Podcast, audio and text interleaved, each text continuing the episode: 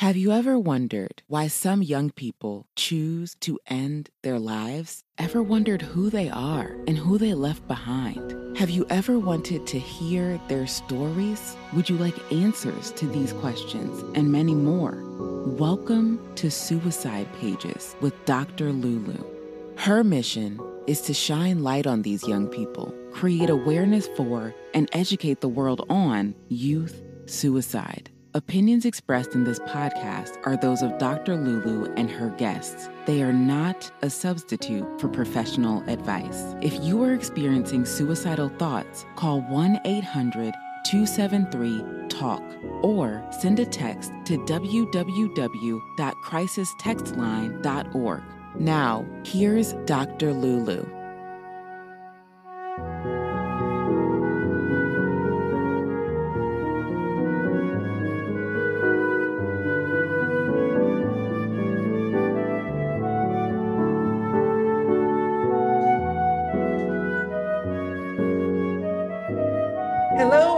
Welcome back to Suicide Pages with Dr. Lulu, the podcast. My name is Dr. Lulu, aka the Momatrician. I'm a board certified pediatrician and I'm a mom.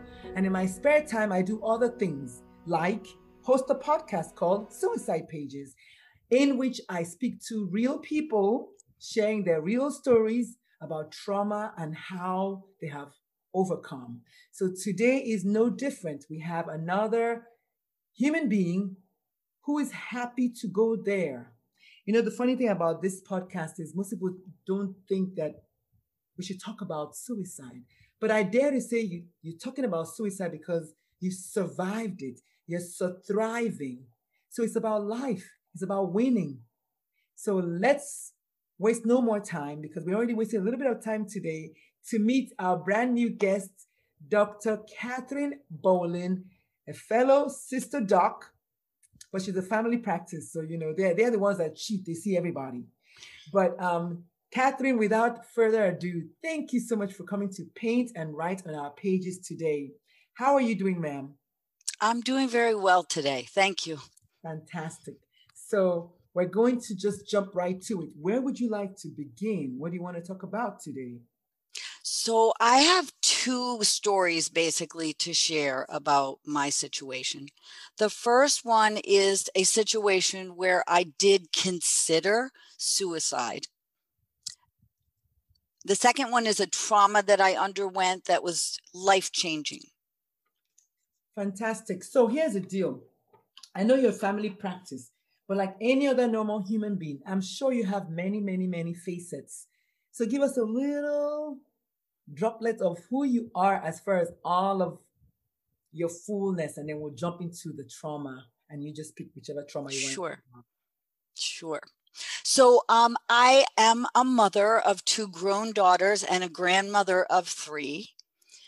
I have a husband who was helping me get on onto the podcast here earlier. Yes, ma'am.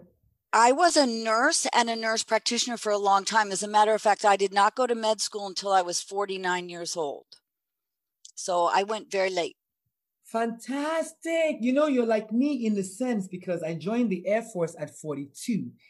People, mm-hmm. people are like, what? You joined up? I say, yeah, there are people like us. That's better late than never, but we got it. That Fantastic. is right. Congratulations. Absolutely. I can't wait to hear all about it. Wow. We're all ears. So I think my first instance of feeling like suicide might be an option for me was at the end of my residency.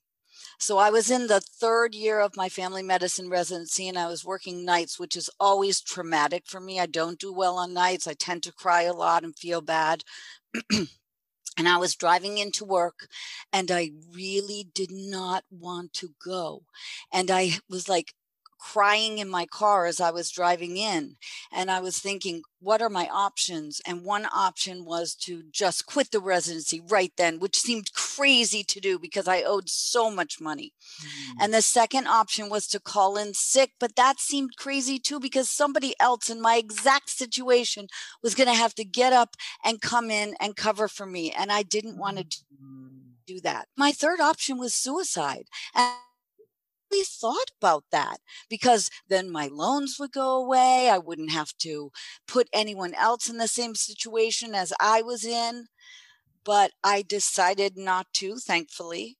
And I went on and did my night shift, but it was it was a very difficult thing. I mean, I was 56 years old and trying to work a residency where I was working 30, 32 hours in a row. Do you know that what you just said now. I don't know if you've seen the article that I just wrote last week on Kevin MD. I did not see it. It's titled Female Physician Suicides A Silent Pandemic. Mm-hmm. Because what you just said now, I I know even as I have been suicidal and I've and I'm a female, obviously, but I've never really put that together until I had another guest recently who said the same thing. She said, while she was a resident, she just felt trapped and just pushed to a corner, like literally her thoughts, the work, all of that. And she was on a daily basis just living in this should I kill myself? Should I go to work? Should I? This should, this should not be. This should not even be allowed. Like medicine should not be like this. I agree with you. And it was, and there's no control over your own life when you're a resident. And I think that's part of it too, is every month something is happening. You are, you know, sent somewhere else and you don't know what you're in advance and it's exhausting too. So, how yeah. long ago, how, if I might ask you, how long ago was it that you, you finished residency? Uh, almost eight years ago eight years ago. Okay, so here's the deal. When I was a resident and I went to Howard, go Kamala Harris, right? Uh-huh. When I was a resident, I went to Howard University Hospital, and that was in 95 to 98. And do you know that we did calls one every third night? Yes. So not to because I don't know how often you did your residency, but let me tell you something. Talk about being like pushed to the edge about to drop off one fateful day. I was post call and I was going home and I stopped at the light and I fell asleep. I was only saved by a sound. I thought it was a mosquito because I was like, when, when, when, when. When I woke up, it was like people were like honking. Yes. I off at the light. Yes. I've I fell asleep or almost fell asleep driving home a few times, and I would have to roll the window down and slap my face and yes. sing loudly, anything just to keep myself awake. That is so true. I remember that, and it's not even funny. It is so dangerous. It is dangerous, but at the when you look back at it, you're like, think, all the things that you did. It seems a little funny, but it's not funny because it's at the time, it's very scary. I'm very, very not good. And the mm-hmm. funny thing about it is, I don't know enough of, I don't, I don't know that enough of us are talking about it so that the rest of the world even really knows. Do you really know your doctor? Do you really truly right. know your doctor? Yes, most people do not truly. They don't. Well, they don't because in America, at least I think I know this, most people think doctors are so rich and we're all out there just making all this money okay, for instance, you have, like you mentioned a little bit, lots of loans. Financial problems are the numero uno after, re- after relationship problems as the reason for suicide. Mm-hmm. Most people mm-hmm. think is mental illness, which is if you watch enough of my, if you listen to enough of my podcast, you will hear I say that all the time. It's not mental illness, it's other things in life, relationship problems, financial problems. Mm-hmm. Those are the top two. Even before mental illness finds a distant fifth Mm-hmm. what I call it is a moment of hopelessness that someone acts on at that time. Yes. And fortunately for you and for me, we were hopeless, but we did not act on that. Act on it, yes. Well, I was close. I was close. I'm not going to lie.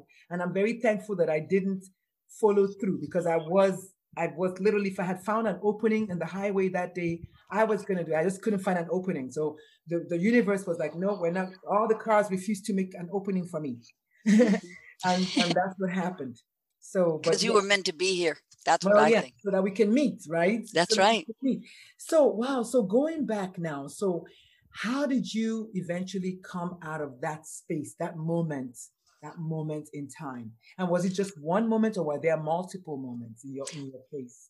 That was just one moment in time because I'm a mother and a grandmother, and I really feel like you kind of give up the option of suicide when you have children because of the legacy that you're going to leave for them. So, even though I seriously thought about it because of that moment of hopelessness, it was that pull of my family that brought me back to a reality of no, I cannot do that. That's fantastic because I usually like to write down some quotes that people make. So I'm a mother and I'm a grandmother. Was it for you? Ironically, for me, I was going to do it in spite of being a mother. Mm-hmm. So isn't it amazing that you know everyone has their why and their why nots? You know, I was going to yes. do it regardless. I mean, at, at that moment, I wasn't thinking about mom, grandmother. It wasn't for me to think about. I was like, no, yeah, you just had a severe moment of hopelessness. Yes, ma'am. That's mm-hmm. fantastic. Mm-hmm. I love that. I wrote that down. Moment of hopelessness. So, how have you come now since? I mean, did you ever? Yeah, actually, did you ever maybe think about getting therapy or talking to your program director? Was this ever anything that you did you ever think about that at all? No, because I mean, I had barely had time to sleep and maintain the relationship with my husband and my children. How was I going to go to a therapist? Fantastic. Well, were you thinking? Were you thinking um, as far as like what most of us think? Don't get help because you don't want to get labeled, or was it like, oh, I don't want to get help because I don't need help? What was it for you? It was I don't have time to get help. I love that. Oh my I mean, goodness! It really was. Yeah, and I believe it because residency. Honestly, it's like I, I remember my residency day, Q three Q three um, calls, and literally when you're not on call, you're just too happy to sleep or just be away from, like i don't want to know i don't want to think about work until monday yes someone asked me once I was getting ready to go on a break for three days. And they said, What are you going to do for your three days? And I said, If I spend it in a closet in my house, it would be better than what I'm doing right now. Amen. Oh my goodness, that's powerful. That is powerful. But you know, I think maybe what this this podcast is an important podcast. It's coming literally in the wakes of my article on Kevin MD. And then being that you're a female physician and you have actually walked your talk, I think it's important for us to talk about the situation in the in medicine with sexism and the fact that female physicians have a higher, eh, well, almost twice as likely as the general population to kill ourselves. Did you know that? No, I have read that actually. I did I'm am aware of that. So what are your thoughts about that? Well, first of all, I think that we're much more emotion centric than male physicians and so things affect us more deeply maybe and the road to become a physician is fraught with giving up things that are important to you like friendships and so for me i went later in my life so i had a period of time where i had a real life first i didn't go just from college into med school where i really just there was no real life experience in between I had a life and children and a husband, and I had a friend who got um, colon cancer, and I could not be there for him in a way I wanted to mm. because I was in school and in residency and so you have to you make a lot of sacrifices to become a physician mm-hmm. and those sacrifices maybe aren't even clear to most physicians while they're doing it because they do go directly from college into medical school. So it's just a continuum for them. And maybe they don't realize all the things they're missing. But when I went, I realized it. And I know that the sacrifices you give up impact you and they probably impact women more than men because men a lot of times have a woman at home keeping everything together where women do not. Exactly. We're nurturers and i like the fact that you said that we're more emotion centric now funny enough you having had a quote unquote life antes was probably what saved you. Like you said you had yes. a wife. Most medical students and residents don't have that yet. And mm-hmm. so, no wonder we have a high rate of suicides. And I know this suicide is the is the second leading cause of death for people aged 10 through 34. Mm-hmm. 10 through 34 means most medical students and most residents. Right. The second only to accidents, which means if if you plan your suicide to be to appear accidental, we're going to rule it an accident and not a suicide. That's right. That's right. There are probably a lot of missed suicides. Yes. Oh yeah, and then and then and oh, and it's bad enough that they are missed, but it's not only bad enough that they are missed. We also don't report those that we know. We don't report right. of the ones that we know that are truly suicides, and so Yes. we never know the number. But that's important. What you said. Um, having had a family, children, grandchildren, husband, the support structure basically made the difference for you. Whereas if I was single, which I was, you know, when I was a Mhm. resident, I'm less likely to be like, you know, well, my my mom and my dad, my siblings, okay, yeah, but I'm out of here. Peace out, you know, kind of thing. Right. You know, when I was in my last year of residency, my daughter was getting ready to give birth to my first grandchild. She lived in California and I was out here on the East Coast. And so her due date was resident count date, which is when the residents are counted, they have to be there in order for the hospital to get the money for the resident for that year.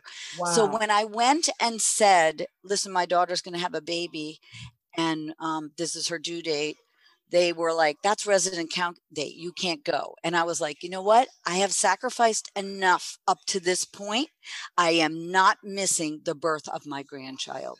And this is what I told them. I'm going to get a phone call. I'm going to pick up the phone. My daughter's going to tell me she's in labor. I'm going to hang up. I'm going to go to the parking lot, go to the airport, and fly to California oh. and that's what I did. And uh, honestly, I think if more people would, the system. yes, because the system Oh, capitulated to me. They weren't going to let me go. They needed me in that residency. So they said, okay. Can I just say how much I love you for standing up? And you know what? You know what? Partially because you're also you were older, and I don't Right. mean that in a in a negative way, but I said that because a lot of people, women, when we come into midlife, we become fearless. We, we become bold. We're like, you know, Mhm. let the chips fall where they may. I'm going anyway. You know, Mhm.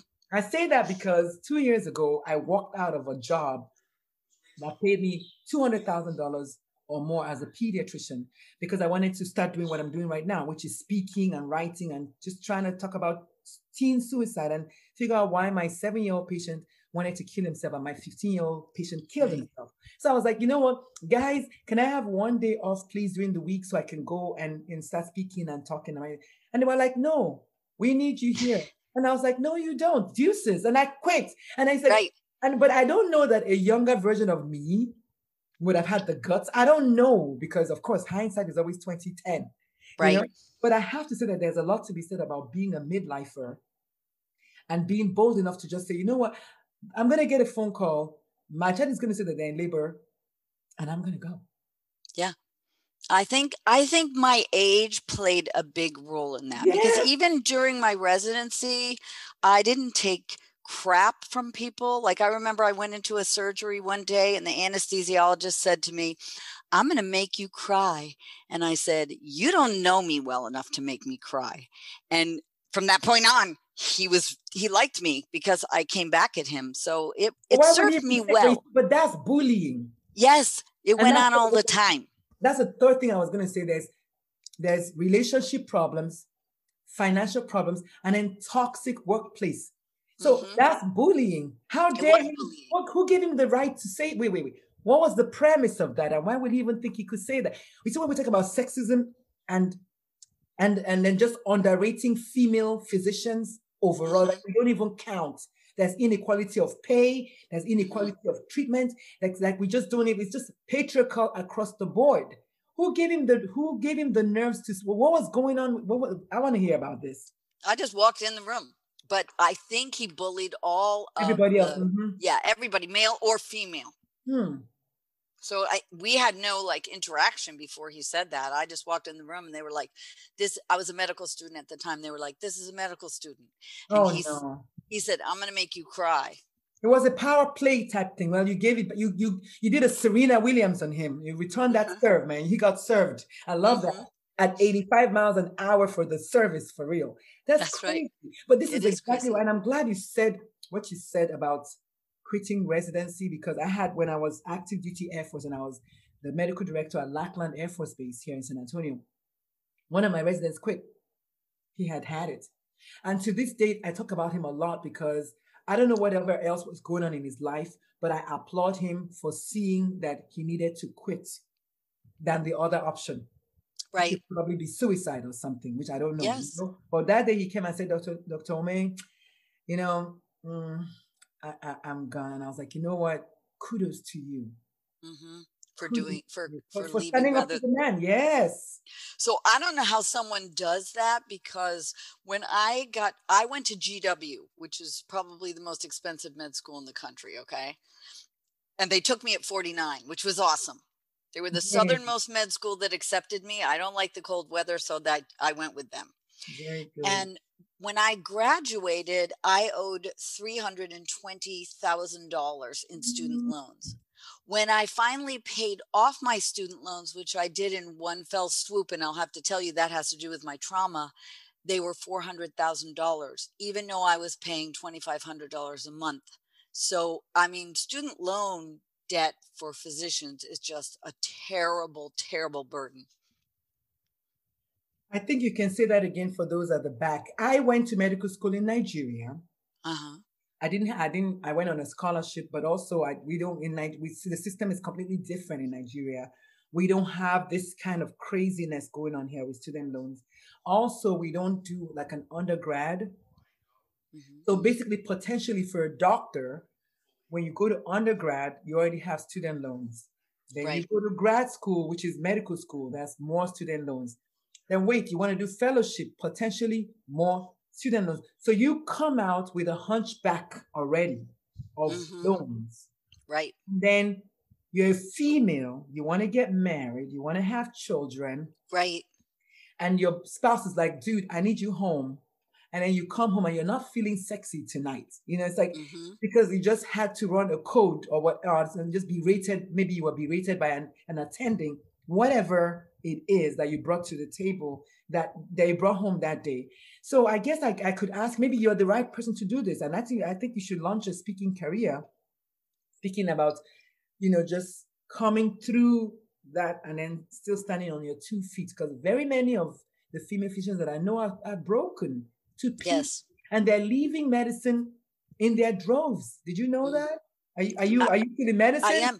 Actually, no, I'm staying. I love medicine. Listen, you don't go to med school at 49 after being a nurse and then a nurse practitioner for all those years without having a love. It's a love. I can't, there's nothing I can do. I love it. That's fantastic. Cause I, you know, I, I'm coming up on my 30th birthday next July as a doctor and I'm out. I'm, I'm, I'm, I'm going to keep doing this. I'm going to just start coaching um, 100% and writing and speaking. And I feel like I've done my due diligence. Also, because, like I told my father over the weekend when I was active duty Air Force, a lot of people, because I, I joined, I'm like you, I joined the Air Force at 42. Right. So I came in as a lieutenant colonel. And so when people are retiring at lieutenant as lieutenant colonels, I'm coming in as lieutenant. Mm-hmm. I was like, what's wrong with this picture? I didn't stay because I was I had to make a decision. My son was going to college, and I, and I just I chose motherhood. Motherhood won. But here's the thing, though, because I came in relatively late, everyone was like, "Oh my goodness, I'm leaving." I'm, I'm like, "Why? Why are you guys leaving?" I, I, you know, to me, it was like I just got here. You know, the party just started for me. Right. Yeah. So the reason I left in the end wasn't because the military was like, was because I was just I didn't want to stay. I didn't. I just I didn't want to stay. But I'm so proud of you for staying because we need people to stay. We need people to stay. A lot of female doctors are leaving.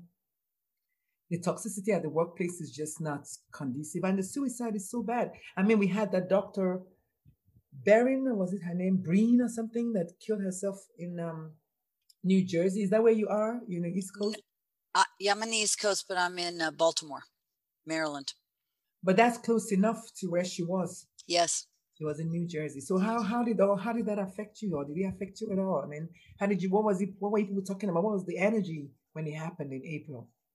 So you know, we were just learning about COVID, and we were testing people in my um, primary care site, and we did not have enough PPE. We we were like reusing gowns and respraying them with Lysol and and the first time that they sprayed my, my gown with Lysol after I tested somebody and I could like smell it underneath my mask I thought well this isn't really protecting me now is it? So it was pretty stressful. It was a very stressful time yes, actually. yes yes I actually have I I'm going to talk about it later with you, but I was in a terrible accident I where. I was hit by an 18 wheeler and my car burst into flames. And I was saved actually by a man who was also involved in the accident. But be, besides all that, now I can't, now I lost my train of thought. I'm sorry. What were we talking about? No, no, no. I was talking about the doctor who killed herself. But I oh think, yes, you know, but but but I think that's a very good segue because it was it was vicarious trauma.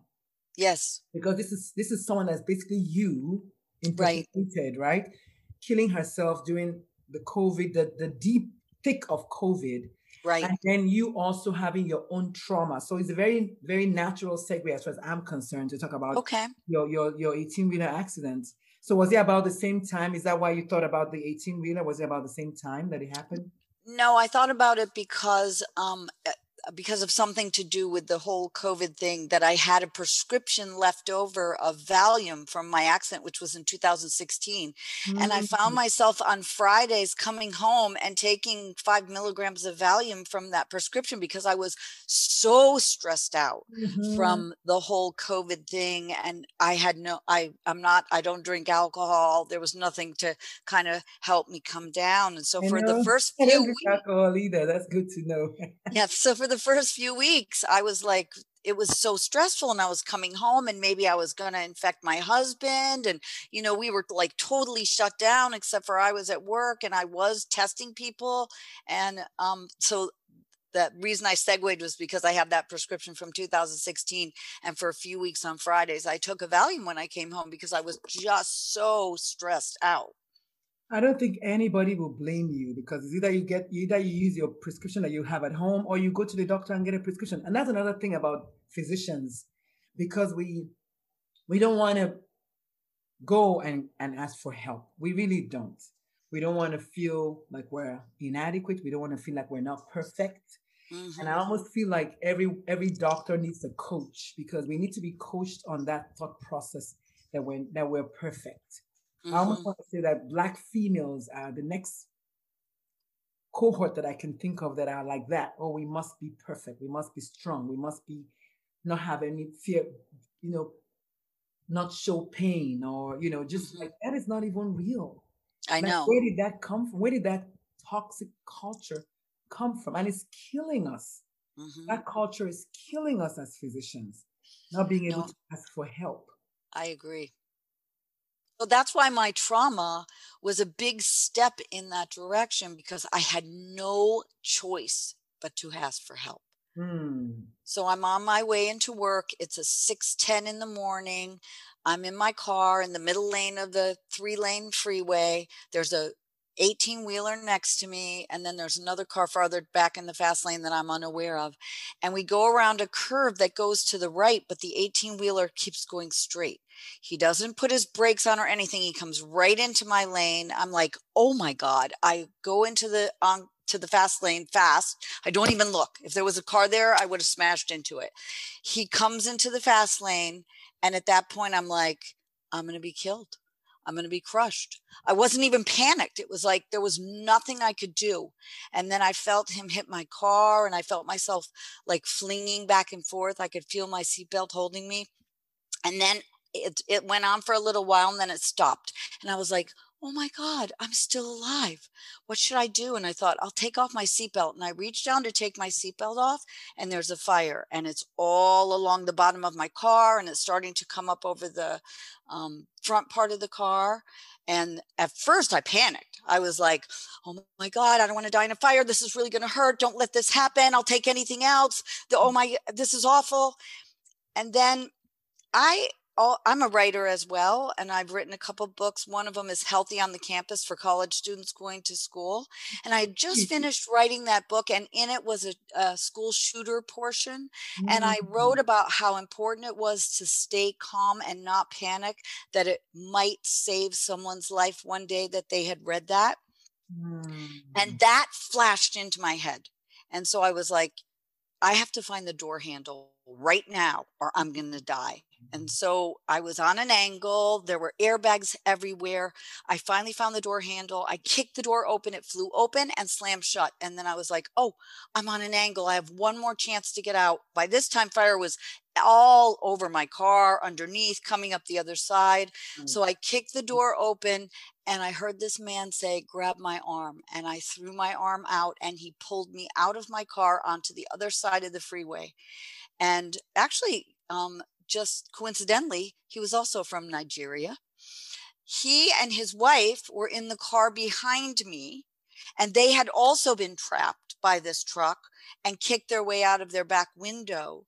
And then he came around and pulled me out, and his wife came to help me. And I took like two or three steps away from the car oh, and it exploded Whoa. and then i fell on the ground because at that point i knew i was hurt like i didn't even know i was hurt until i'd taken those few steps so what what what was what did you have like a fracture or what, what was the hurt? Uh, yeah, my um right arm i'm right-handed my right arm had such a bad fracture in it that oh even though they God. set it surgically all the bone died so i ended up having to go back in like six months and have another surgery where they took bone from my hip and put it into my arm bone and then i had three fractures in my foot a rotator cuff injury and a cervical oh. disc out jesus yes so I spent maybe three days in the hospital after my initial surgery. And then I went home and I cried every day for two weeks just from the trauma of yes.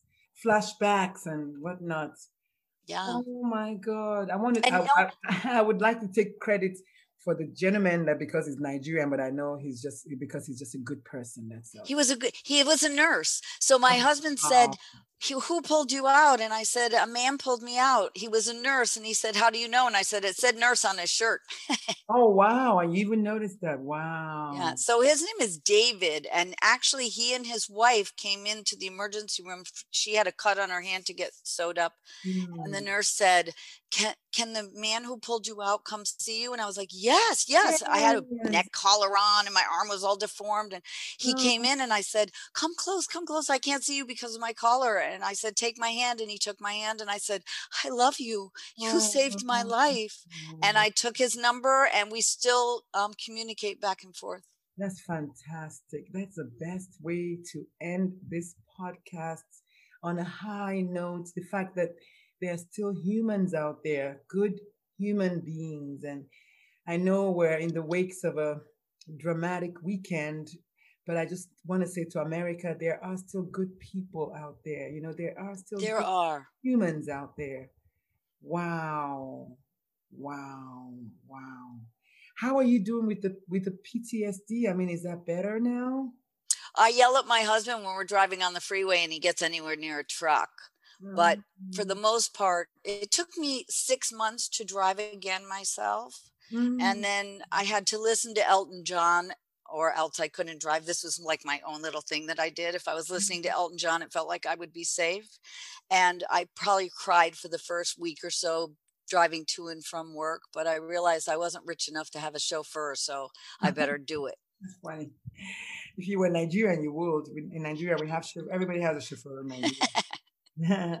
wow, Dr. Kate, Catherine, this has been so nice. What a what a I love my podcast. I never know where it's going to go. You mm-hmm. never know where it's going to go. Never. If I had thought that we would be talking about a Nigerian nurse and the fact that you were a nurse and then an NP and then a physician and residency and toxicity in you know in the workplace and uh, you never know this is just in less than less than 45 minutes we've done we've been able to cover that right so before you leave, I usually like you to tell us, first of all, where the listeners can find you, but also more importantly, just leave us with some nuggets, some, you know, words of advice and words of wisdom. I'm sure you have a lot. Entering medical school at nearly 60. That is, and if that's a feat on his own to achieve. Are you kidding me? That's amazing. Congratulations. I don't even know if you know what an inspiration that is. I'm in my, I'm about to turn 52 but I'm on my way out, like I said, you know. But I feel like I'm even mm-hmm. leaving late because a lot of people left when you know when they were younger. But I've Right. had that got burned out after four years of medical. I'm like, wait, wait, what? I'm I'm going on 30. What do you mean you got burned out? But hey, to each his own. That's right. You have to do what's right for you. And, And what's right for you ends up being what's right for everyone usually. Exactly. Wow. So we need some words of advice, girl. And then where can the listeners find you? Do you have like your own business, book, podcast? Let's have it. So I actually have two books that are on um, Amazon right now. One is Healthy on the Set for kids going to college, or, or Healthy on the Campus for kids going to college, and the other one is Healthy on the Set that I originally wrote for the cast of um, a a Netflix show that um, I was the doctor for, and um, and I've also given it out to other shows that have come into the area. So that just is for those people in general. I Mm-hmm. have some plans for some more books, like for healthy in your 60s, healthy in your 50s, healthy on the golf course, healthy in the kitchen, healthy in the bedroom. Stop. stop. Ultimately- you're, you're one of those people that we talk about in the book writing arena. Mhm. Best thought of best thought.